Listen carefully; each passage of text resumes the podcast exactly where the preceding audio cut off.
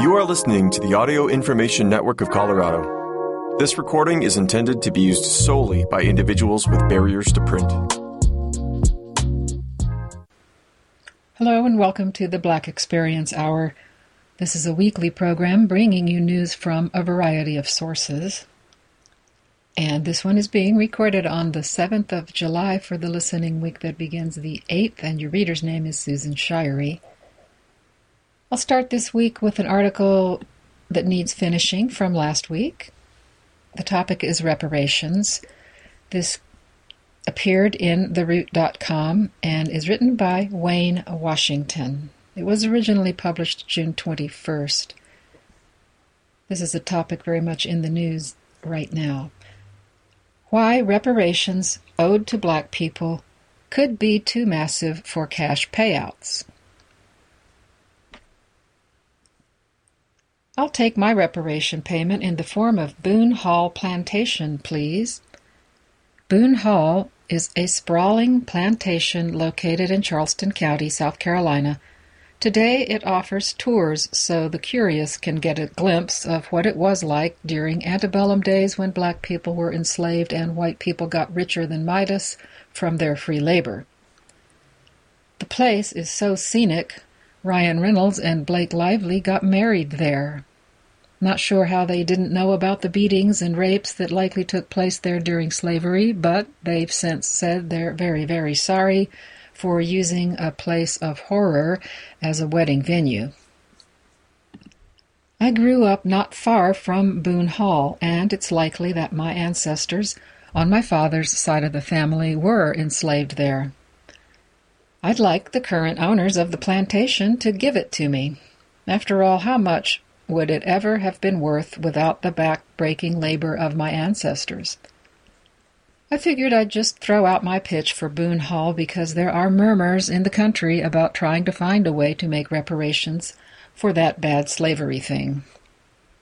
U.S. Representative Cori Bush of Missouri has legislation that would give $14 trillion to black Americans to compensate them for the brutal enslavement of their ancestors – Bush and other backers of that legislation want the country to at least discuss reparations, and it's a discussion I and many other black Americans would welcome. But just as award, pardon me, but just as awarding Boone Hall to me isn't quite workable, neither are cash payments to black Americans to pay for the enslavement of their ancestors. It's not that $14 trillion isn't a lot of money, it is but it's only about two thirds of this country's annual GDP. Let's see.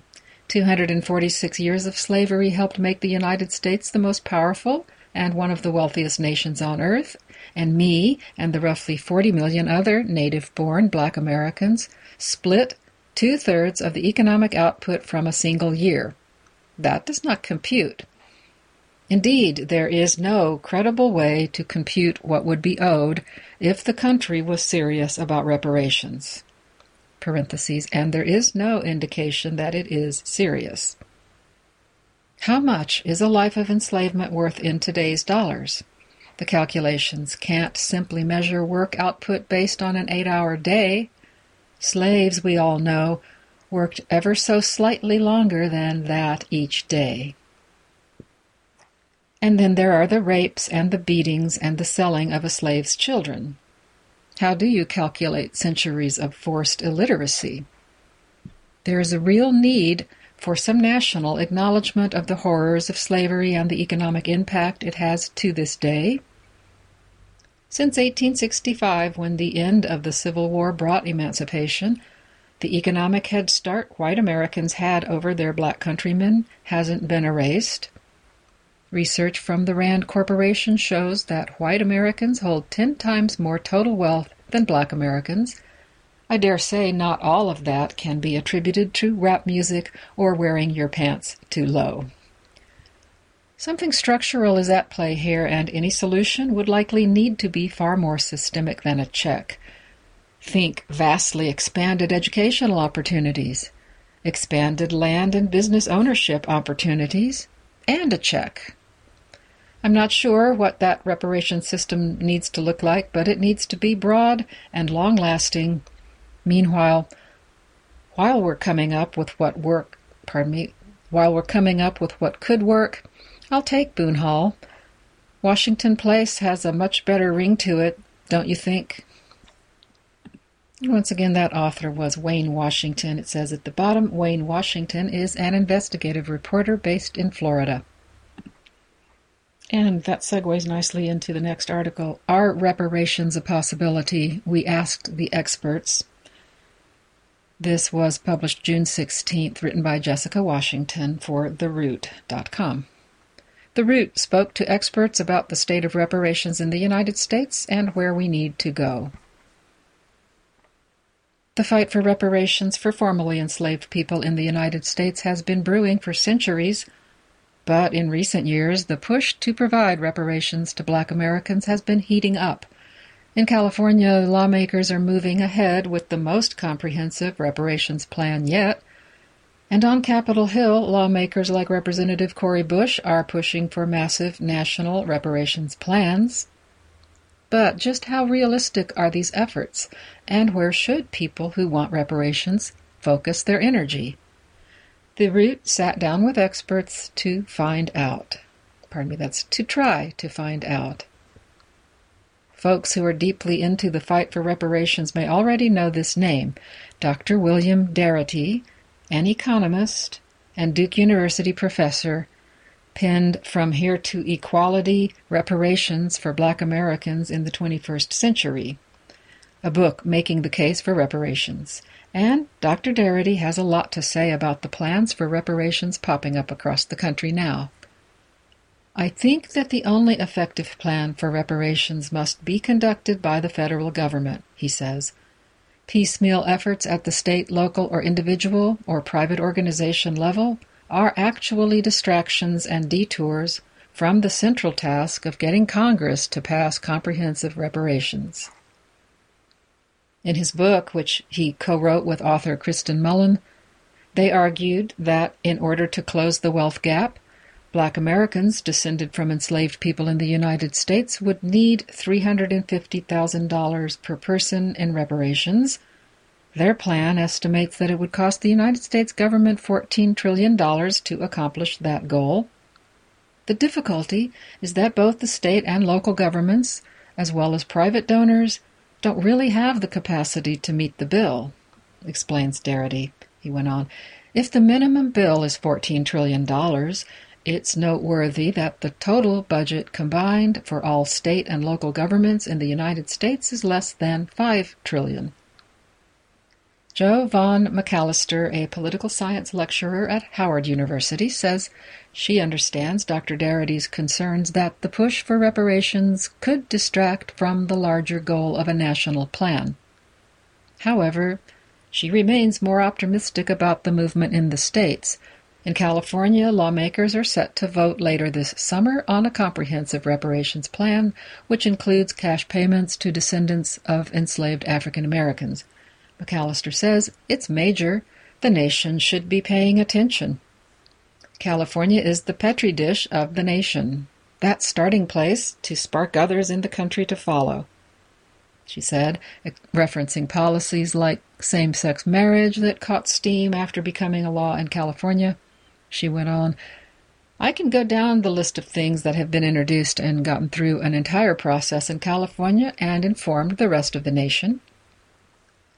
Whether we ever achieve the ambitious goals outlined by folks like Dr. Darity, McAllister says it's important to remember that the United States has paid reparations to other groups before, such as after World War II, following the forced internment of Japanese Americans. She also referenced the fact that Haitians were forced to pay billions of dollars to France for the crime of winning their freedom from their enslavers.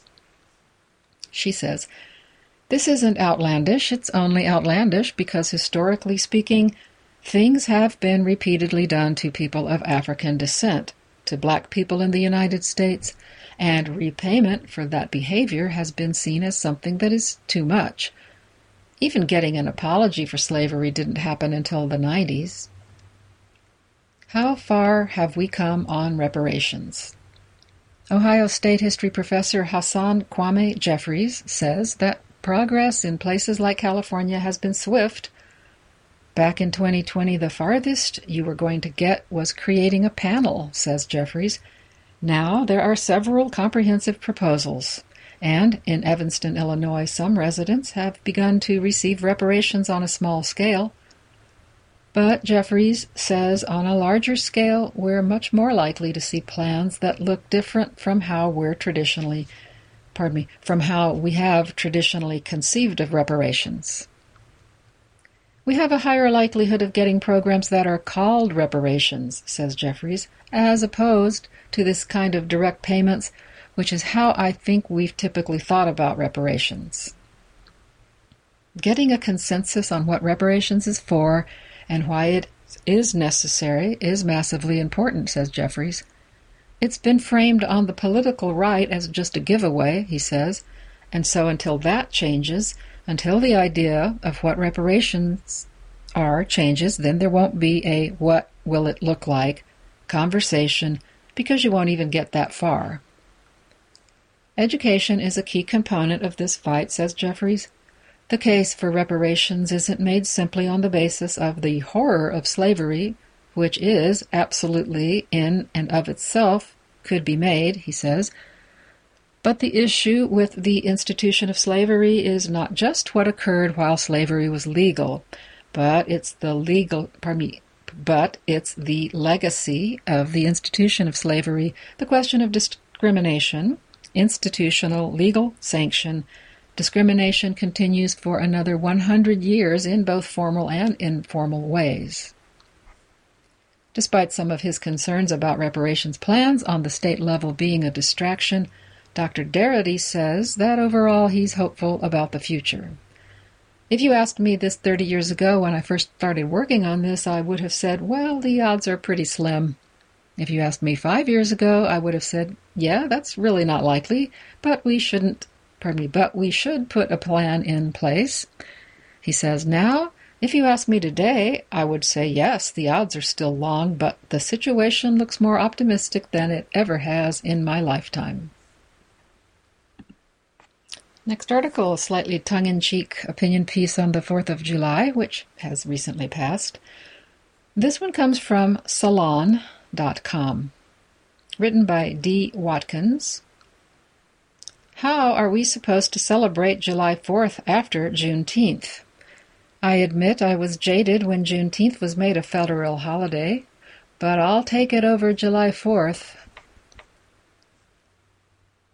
America, you can have the 4th of July back. Last month, President Joe Biden signed legislation designating June 19th, or Juneteenth, a day commemorating the end of slavery in the United States, a federal holiday, I received the news via text from a friend saying Juneteenth is officially a holiday, all caps, four exclamation points, followed by a series of emojis. I went to Twitter to see what people were saying about it and got kind of freaked out by the Super Bowl winning level of excitement I found. Don't get me wrong, I think it's a great gesture. But people were acting like the president released a reparations plan, as if the direct deposits were about to hit our accounts. I could understand the excitement if the federal government had done something meaningful, like ended the war on drugs and freed the people incarcerated in federal prison for marijuana distribution, while legal cannabis clinics open up all over the country. They just made a new federal holiday. Relax. That said, the energy and meaning behind Juneteenth is special enough for me to stop celebrating July 4th. The day, the idea, the theme, the outfit choice. For good, starting this year. I'm going to call my editor and ask for some extra tasks I'm normally not responsible for, like filing papers in the office, even though we're still working virtually, or standing on the beltway near my house swinging a huge red sign telling people to go read Salon. Giving up the holiday won't be hard. I've never really embraced July 4th for a number of reasons, including, but not limited to, the following. Number one, I am black. black people fought in the Revolutionary War for Caucasian freedom but didn't receive their own. Thomas Jefferson wrote in the Declaration of Independence that all men were born equal with pardon me, equal with the right to liberty, while he enslaved hundreds of people of African descent. George Washington began his command of the Continental Army forbidding the recruitment of black soldiers, an order he later had to rescind. Some enslaved soldiers who fought ended up being returned to lives of bondage after the war, and the U.S. Congress banned African Americans from military service in 1792. The irony of the Founding Fathers fighting for their independence while robbing others of their most basic rights shouldn't be lost on anyone. Number two, the national anthem is awful. The lyrics to the Star Spangled Banner come from a terrible piece of poetry, Defense of Fort McHenry, that should have been forgotten instead of set to song. It was written by Francis Scott Key, a racist slave owning hypocrite who took a shot at the enslaved men who fled to fight with the British in the War of 1812 in exchange for their freedom, with this line No refuge could save the hireling and slave from the terror of flight or the gloom, pardon me, or the gloom of the grave.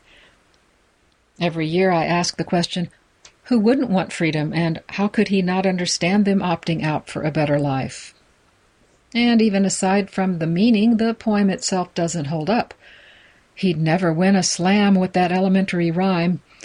I'd like to see him sit through a critique in even the kindest MFA workshop. He'd leave the table crying. Number three, I stand with Colin Kaepernick. Watching a football game or lighting a firecracker on the 4th is disrespectful to Colin Kaepernick. That man sacrificed his extremely lucrative NFL career in the name of justice for black people, and I will never forget that. Last year, he denounced July 4th as a celebration of white supremacy. He's not wrong. I think he might proudly celebrate Independence Day if black people in America didn't still have to worry about poor housing, poor schools, discrimination across the board, and, oh yeah, getting our heads blown off by police officers who too often get away with it or serve only minimal jail time. Number four, and also, the uniforms are trash.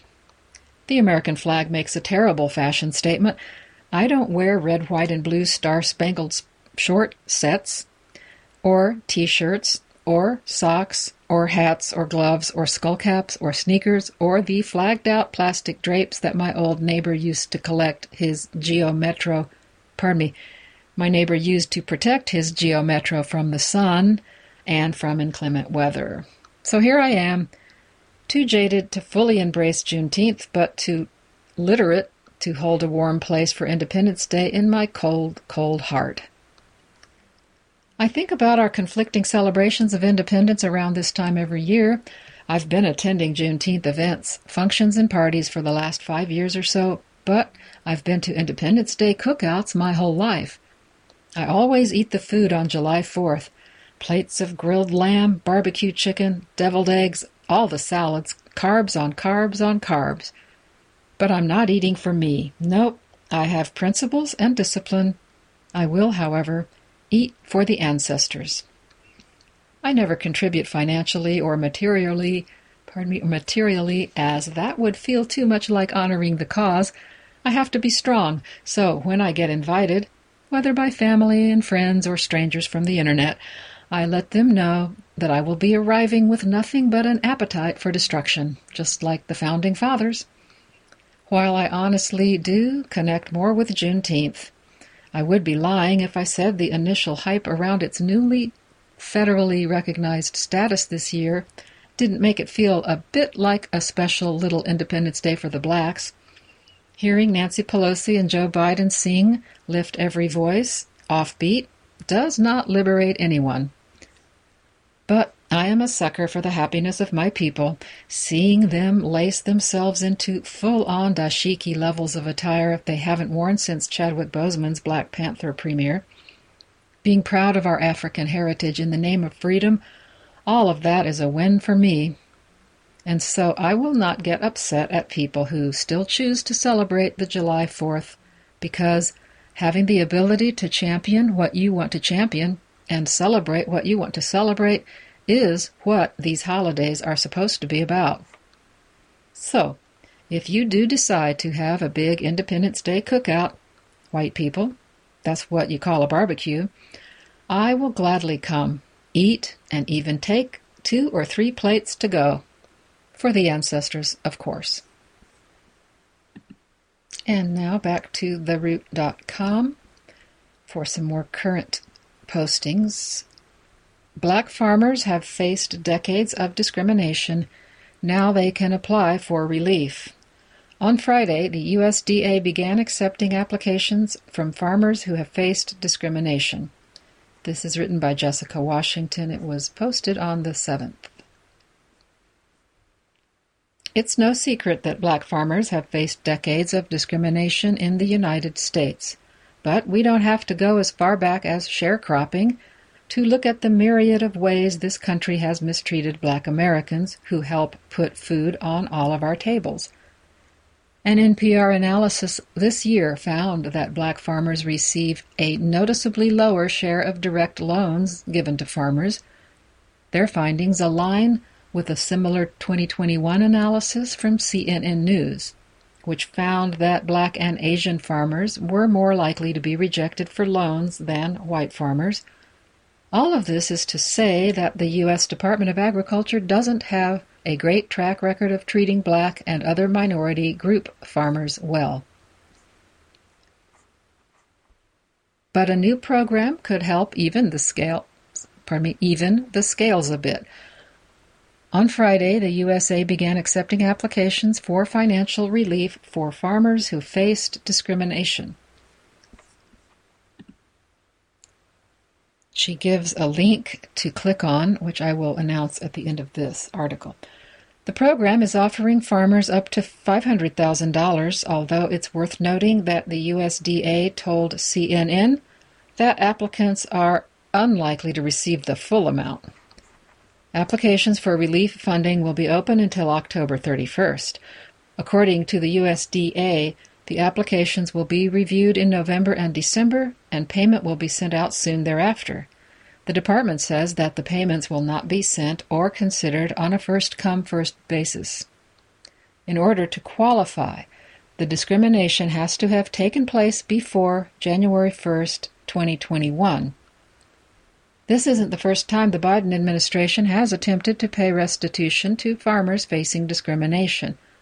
Debt relief payments were originally supposed to go to farmers of color until, pardon me, under the 2021 COVID relief package. However, white farmers filed a lawsuit arguing that it would have been racially discriminatory against them.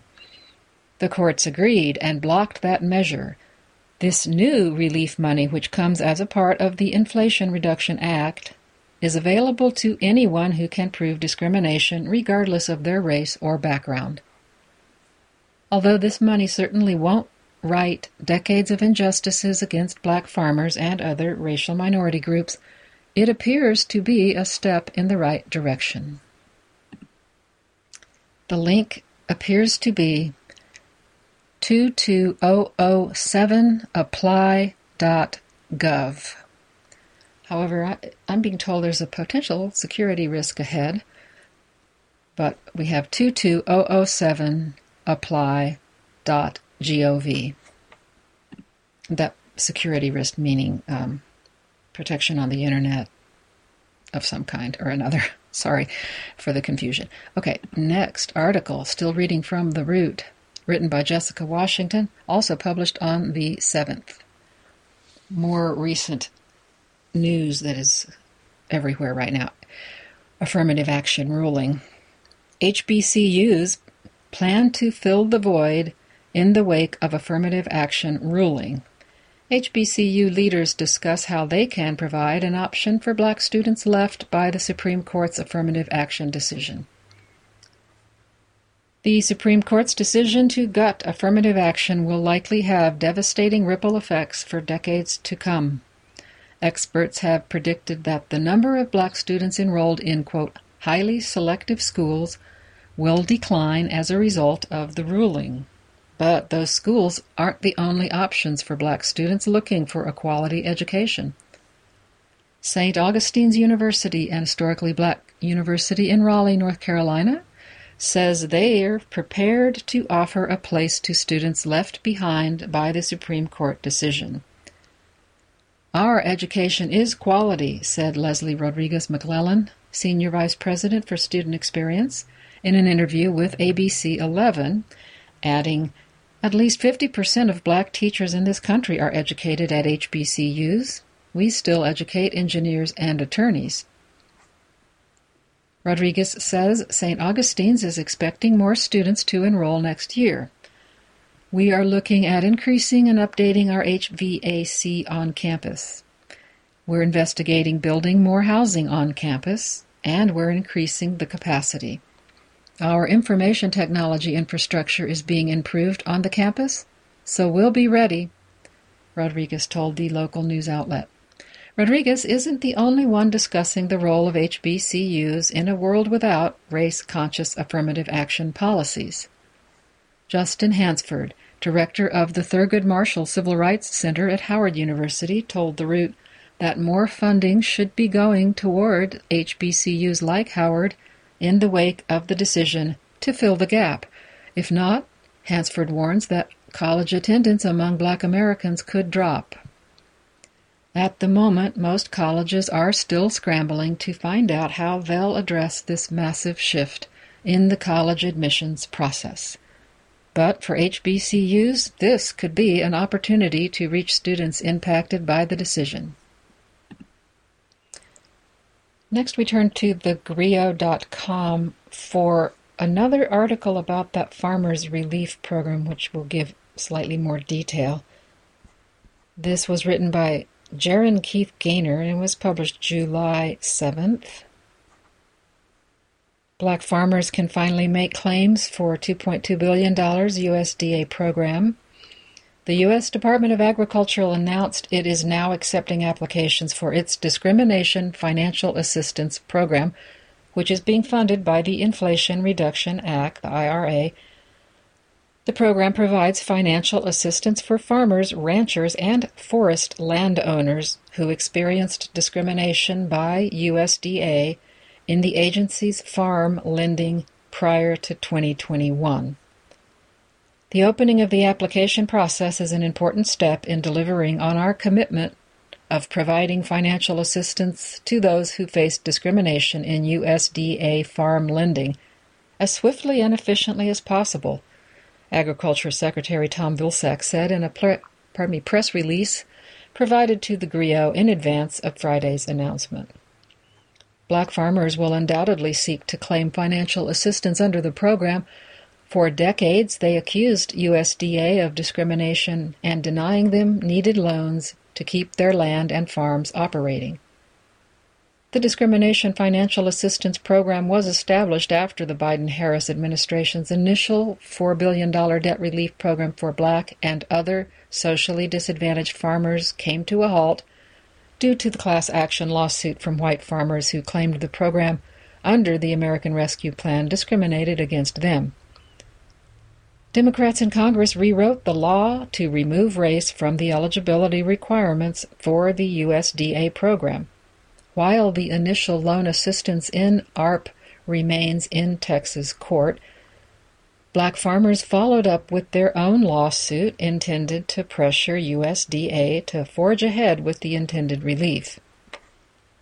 The latest loan assistance program for which farmers can now apply is broader and does not mention race explicitly, However, the administration made clear the program is intended for farmers who have faced harm by the USDA. After the IRA was signed into law by President Joe Biden in August 2022, the agency took time to select vendor partners and community based organizations who, by law, will be responsible for educating farmers about the program and providing any needed assistance throughout the application process. Several of the organizations selected specifically work with black and brown farmers. We realized the importance of this in terms of the overall equity work at the department, said a USDA senior advisor who agreed to speak on background with the GRIO on the condition of anonymity, went on, but also in terms of being able to incorporate some needed input from the people that we are trying to help. The USDA official said formulating a process and selecting the right vendors took some time but emphasized that a lot of thought went into it because it is critically important. Farmers, ranchers, and forest landowners who believe they are el- pardon me, eligible will have to apply on the government website, again, 22007apply.gov. Applicants will have to go through the process of proving they were discriminated against. The applications will remain open until October 31st. The USDA stressed that the discrimination, me, discrimination financial assistance program is not a first come first served process and all applications received or postmarked before the October deadline will be considered. Payments will be awarded to recipients shortly after applications are reviewed. However, it's not clear whether that review process will be by the end of the year or January, I see. I'm going to reread that. It's not clear whether the review processes will be by the end of the year or by January 2024. Secretary of Agriculture says that our goal is to get there, pardon me, our goal is to get these out of the end out oh, pardon me again starting over secretary of agriculture says that our goal is to get these out by the end of the year and we're working toward that, said the USDA senior advisor. Despite its alleged history of discrimination, USDA has made concerted efforts to improve its practices and personnel as it relates to race. Last year, the agency formed a 15 member independent equity commission to address discrimination in its ranks, as the GRIO previously reported. Secretary Vilsack said in his statement about Friday's announcement that the USDA is committed to helping discriminated farmers through the entire application process. The USDA Secretary said the agency will, quote, continue to work with our national vendor partners and community based organizations to make sure eligible farmers, ranchers, and forest landowners have clear information about what is available to them, how to apply, and where to obtain assistance with their questions at each step of the way. This author, Gerren Keith Gaynor, is a White House correspondent and the managing editor, editor of politics at the GRIO, based in Washington, D.C. Next comes an appreciation obituary notification written by Daniel E. Slotnick for the New York Times, and this was posted June 17th. I work to give voice to my people and the challenges we face. Jessie Maple, who built careers as a camera woman and an independent filmmaker when black women were almost non existent in those fields, and who then left meticulous instructions for later generations to follow in her footsteps, died on May 30th at her home in Atlanta. She was 86. Her death was confirmed by E. Danielle Butler, her longtime assistant and the co author of her self published 2019 memoir titled The Maple Crew. Director and camera woman were just two of Ms. Maple's many jobs. She also worked as a bacteriologist, wrote a newspaper column, owned coffee shops, baked vegan cookies, and ran a 50 seat theater in the basement of her Harlem brownstone. Miss Maple had been writing a column called Jessie's Grapevine for the New York Courier, a Harlem newspaper, when she moved to broadcast journalism from print in the early 1970s because she wanted to reach more people. After studying film editing in programs at WNET, New York's public television station, and Third World Cinema, the actor Ossie Davis's film company, and working as an apprentice editor on the Gordon Parks Films Shaft's Big Score from 1972 and The Super Cops from 74, Miss Maple realized that she yearned to be behind the camera. In 1975, she became the first African American woman to join New York's Cinematographers Union, now called the International Cinematographers Guild, according to Indiana University's Black Film Center and Archive, which holds a collection of her papers and films. But she said the union banned her after she fought to change rules that required her to complete a lengthy apprenticeship. If I had waited, I would pardon me, if I had waited, I never would have become a camera person, Miss Maple told the New York Times for a 2016 article about women who broke barriers to work on film crews. She went on, So I took 'em to court. She sued several New York television stations for gender and racial discrimination in the mid 1970s, and she won a lawsuit against WCBS in 1977 that earned her a trial period with the station. That blossomed into a freelance career there and at the local ABC and NBC stations. Miss Maple wrote that she faced crew members who did not want to work with her and nasty whispers, sometimes quite audible, behind her back. But she persevered, even when she got assignments that felt especially difficult. For example, flying in a helicopter to get aerial footage on a near daily basis, even though she had motion sickness. In 1977, Miss Maple wrote about her experiences in How to Become a Union Camera Woman, a detailed guide to succeeding in a forbidding industry. But as TV news moved from film to video, Miss Maple decided that she would rather become an independent filmmaker with complete control of her work. She made short documentaries with Leroy Patton, her husband, including Methadone, Wonder Drug, or Evil Spirit, before turning to features. Ms. Maple said she wanted to shoot films about issues that were important to her community, I want to tell the stories about things that bother me which may not otherwise be told, she wrote in her memoir. I strive to use the resources that are around me. Most importantly, I work to give voice to my people and the challenges we face. According to the Black Film Center and Archive, Miss Maple was the first known African American woman to produce, write, and direct an independent feature film. That film Will, from 1981, followed a former college basketball player struggling with addiction, played by Obaka Adedunyo, who takes in a 12 year old boy to prevent him from developing a habit of his own, played by Loretta, De- oh, pardon me, Loretta Devine in her first film role, played Will's significant other.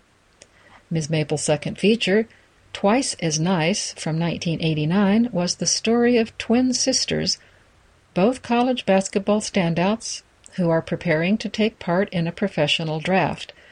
The movie starred Pamela and Paula McGee, twins who won back to back NCAA basketball championships at the University of Southern California but were not professional actors. In 1982, Miss Maple and Mr. Patton opened a theater to show Will and other independent films in the basement of their brownstone on 120th Street in Harlem. They called it 20 West, billed it as the home of black cinema, and featured movies from up and comers like Spike Lee. They closed it about a decade later because she said she wanted to focus more on her own films. Next article from the Washington Post, written by Ann E. Marimow Justice Ketanji Brown Jackson's bold debut and independent streak. In the pardon me, in her first year on the Supreme Court, the nation's first black female justice broke at times with her liberal colleagues. In a rare public speech this spring, Supreme Court Justice Ketanji Brown Jackson talked to law school graduates about the challenges of starting a new job and about her love of musical theater. One of her favorites, she said, is the smash hit Hamilton. A particular song resonates History has its eyes on you. Given my own experience over the past year, I think it's pretty obvious why, she told the crowd at Boston University School of Law's convocation in May. Jackson on Friday completed her rookie term as the first black woman to serve on the nation's highest court. Forgive me, I didn't state this was posted on July 2nd. Making a forceful debut from the bench and in writing while showing signs of an independent streak. As anticipated, she was most often aligned with the court's two other liberal justices, Sonia Sotomayor and Elena Kagan, putting her on the losing side of high profile, contentious decisions involving affirmative action in college admissions, gay rights, and President Biden's student loan forgiveness program. But Jackson also demonstrated a willingness to part ways with her liberal colleagues even when they were on the same side of an issue. To express her own vision of the law, she authored more solo dissenting opinions, three, than any of the three most recent justices to join the court did as newbies. And Jackson surprised some observers by teaming up several times with conservative Justice Neil M. Gorsuch, typically in cases involving a conflict between government power and the rights of individuals. She was not going to sit on the sidelines. She dove in and made her presence known, said New York University law professor Melissa Murray, who also was among the attorneys Biden considered nominating to fulfill his promise to name Stephen J. Breyer's successor, the first black female justice. Pardon me, to name as Stephen G. Breyer's successor. Biden may have been looking for a black woman, but she wasn't just any black woman, said Murray. She was excellent and prepared and made a critical difference in a number of cases. Most notably, Jackson's presence led to a remarkably pointed exchange last week with Clarence Thomas, the only other black justice on the bench, about the meaning of race and racial disparities in the United States in her dissent from the court's landmark decision rejecting the use of race in college admissions, Jackson responded directly to Thomas's interpretation of a colorblind constitution and his harsh critique of what he described as Jackson's view that, quote, almost all of life's outcomes may be unhesitatingly ascribed to race. Jackson answered in a pithy, rhetorical style to what she called Thomas's prolonged attack on a dissent I did not write. With let them eat cake obliviousness, quoting, today the majority pulls the ripcord and announces color blindness for all by legal fiat, Jackson wrote. But deeming race irrelevant in law does not make it so in life.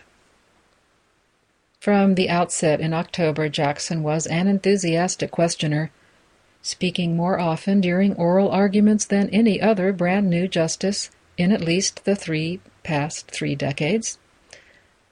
She also had more to say than any sitting justice, with the exception of Chief Justice John G. Roberts, Jr., on two occasions, according to data analyzed by Adam Feldman and Jake Truscott for the Empirical SCOTUS blog.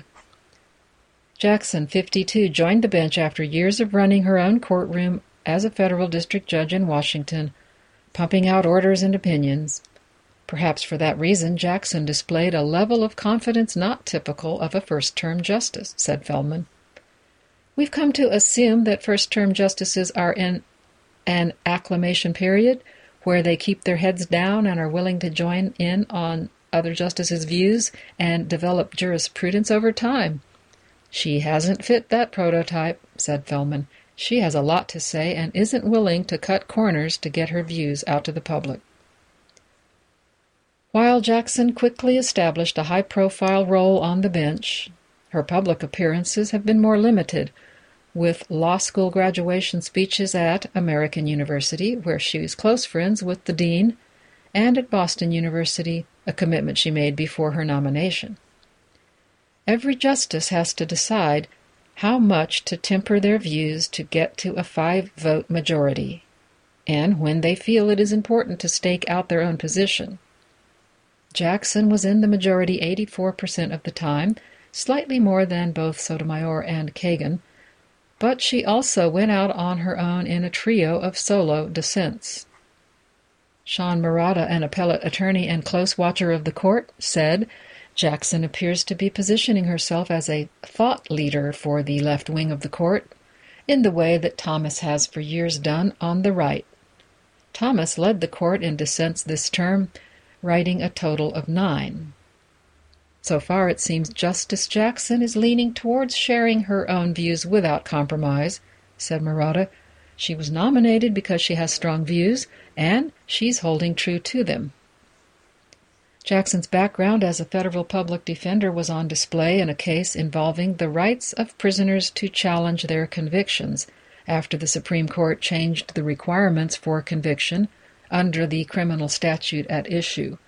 Jackson delivered a 39 page opus that said the majority, quote, unjustifiably closes off all avenues for certain defendants to secure meaningful consideration of their innocence claims. It was also notable that Sotomayor and Kagan did not join it, issuing their own two page dissents. She was the lone dissent in an 8 to 1 decision involving the liability of unionized workers on strike, writing, We have no business delving into this particular labor dispute, pardon me, into this particular labor dispute at this time. Matt Ginsburg, General Counsel for the AFL CIO, said Jackson's strength is an ability and willingness to talk about how complex legal decisions affect ordinary people and their lives. He pointed to her questions in a case involving regulations that affect overtime pay for highly compensated workers who are not on salary. It doesn't really matter that he might get $100,000 over the course of the year, Jackson said during oral arguments. What he has to know is how much is coming in at a regular clip so that he can get a babysitter, so that he can hire a nanny, so that he can pay his mortgage. Although she was most often allied with the Liberals in the term's biggest controversies, Jackson teamed up with Gorsuch in four cases that drew on his tendency toward libertarianism and her experience defending indigent clients. Pardon me. Jackson joined Gorsuch's concurrence, for instance, when the court sided with the woman who said the government unfairly profited when it seized and sold her property for more than she owed in taxes. The pair said they would have gone further than the majority to also find that the excessive fines levied on the woman probably violated the Constitution. You certainly see threads in both of their opinions of making sure that the individual is seen and heard, said Toby Young, a former law clerk, to Gorsuch. From what I've seen, he went on, neither of them has ever been afraid to be their own person. Jackson's predecessor, Breyer, for whom she was a law clerk, was also known as one of the most active speakers during oral arguments. But Jackson's questions were less whimsical and more pointed than Breyer's, and she brought a different view, particularly to issues involving race. It is difficult to remember a term in which a new justice arrived with such a powerful voice, said Gregory G. Garre, a Supreme Court practitioner who served as Solicitor General under President George W. Bush. And he went on. Justice Jackson has staked out a position on the far left of the court with Justice Sotomayor, but she has breathed new life and a fresh perspective on many arguments on the left. In a case involving voting rights in Alabama, Jackson invoked originalism, typically employed by conservatives, to make the case that the Fourteenth Amendment was race conscious by design. During oral arguments in the affirmative action case, Jackson used a memorable hypothetical, asking whether it would be fair and legal to allow a white student to write about multiple past generations of his family who attended a particular college, but not to consider the race of a black applicant who might write about how his enslaved ancestors were barred from admission to the school. To demand that colleges ignore race in today's admissions practices and thus disregard the fact that racial disparities may have mattered for where some applicants find themselves today is not only an affront to the dignity of those students for whom race matters, she wrote. Roberts seemed to take note of Jackson's concern when writing the ruling that rejected race based admissions policies, saying that, quote, Nothing in this opinion should be construed as prohibiting universities from considering an applicant's discussion of how race affected his or her life, be it through discrimination, inspiration, or otherwise. End of article. Here is another one from Salon, S A L O N dot com. It says it's a book excerpt coming from D. Watkins. Why I'm Sick of Woke Culture. The more affluent control the narrative so being woke will not, pardon me, so being woke will be hot until the rest of black America gets a voice.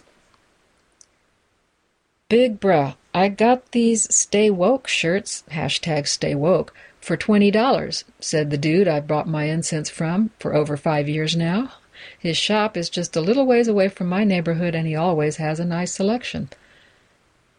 Dude bagged my goods, I paid him, and proceeded to walk away as he grabbed me by the sleeve of my hoodie to show off his new merch.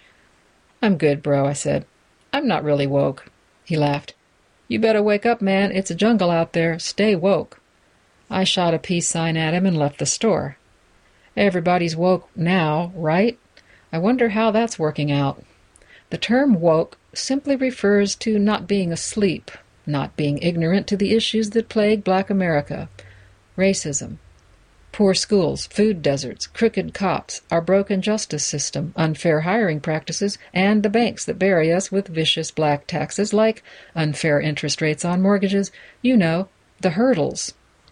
Woke people know the origins of everything that hurts black people, the policies that allow these systems to function, and have the most effective language when giving the opportunity to explain these issues, mainly online or during the intermission at spoken word readings. Woke people are smart. They are normally educated with at least one bachelor's degree, keep a copy of a James Baldwin or Bell Hooks book on their person, have a passport, are fluent in all forms of social media, and have been to Cuba at least once since Obama lifted the embargo. Woke people wear locks or baby froze and use coconut oil, olive oil, and hemp soap. They blog, they have a brand, they wrap themselves in henna or war paint at festivals, even though they rarely engage in a physical war, if they ever engage at all. Woke people have the best graphic t shirts and catchiest hashtags, they have great jobs or no job because their families can afford to float them. They are the first to pop up at a protest, take the best viral images, and run home to talk about it on the internet. Sharing variations of the same image repeatedly, here are some of my favorites. Group selfie at the protest. Screaming at a cop they'd never touch.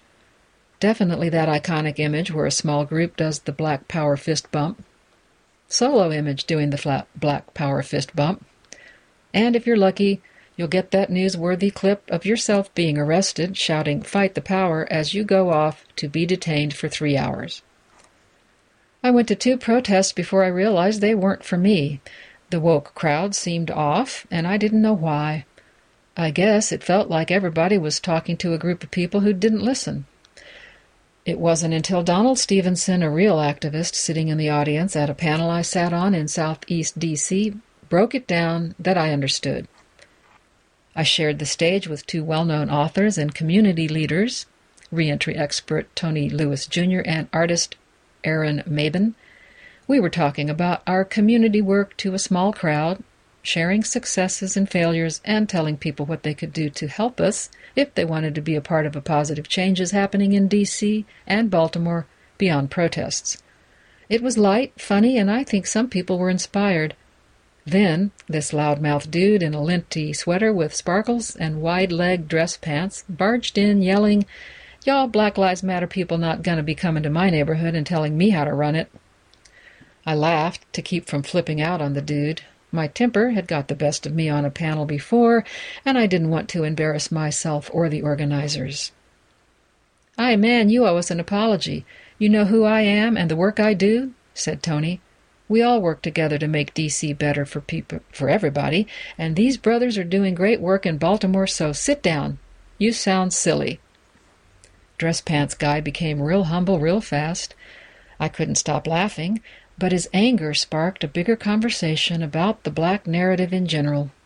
A woman in the front row shifted the conversation. Y'all only talk about police murder. What all this about black on black crime? That's the real problem. Black lives don't matter when we kill our own. Stevenson responded from the audience.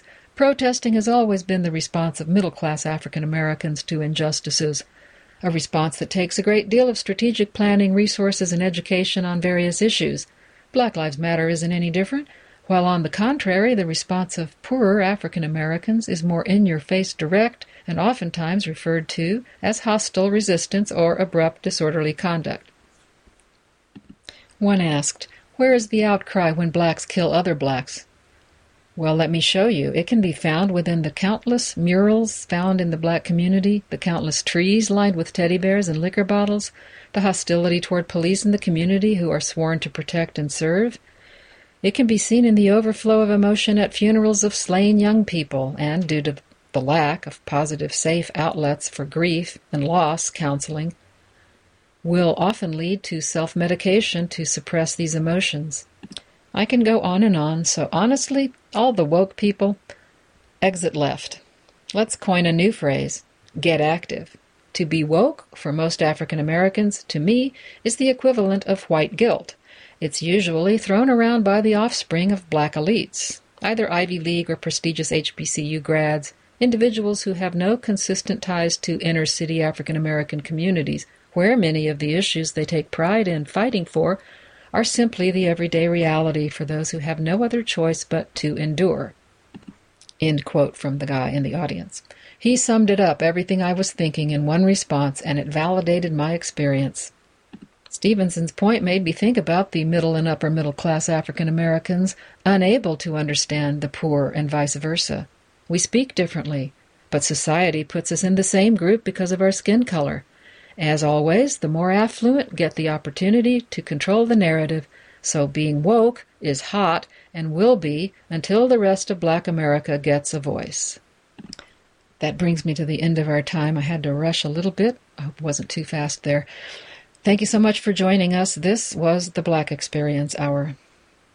AINC programming is brought to you by Wana Brands, enhancing customers' lives through the responsible use of cannabis. If you enjoyed this program, please register for our free services at www.aincolorado.org or by calling 303 786 7777.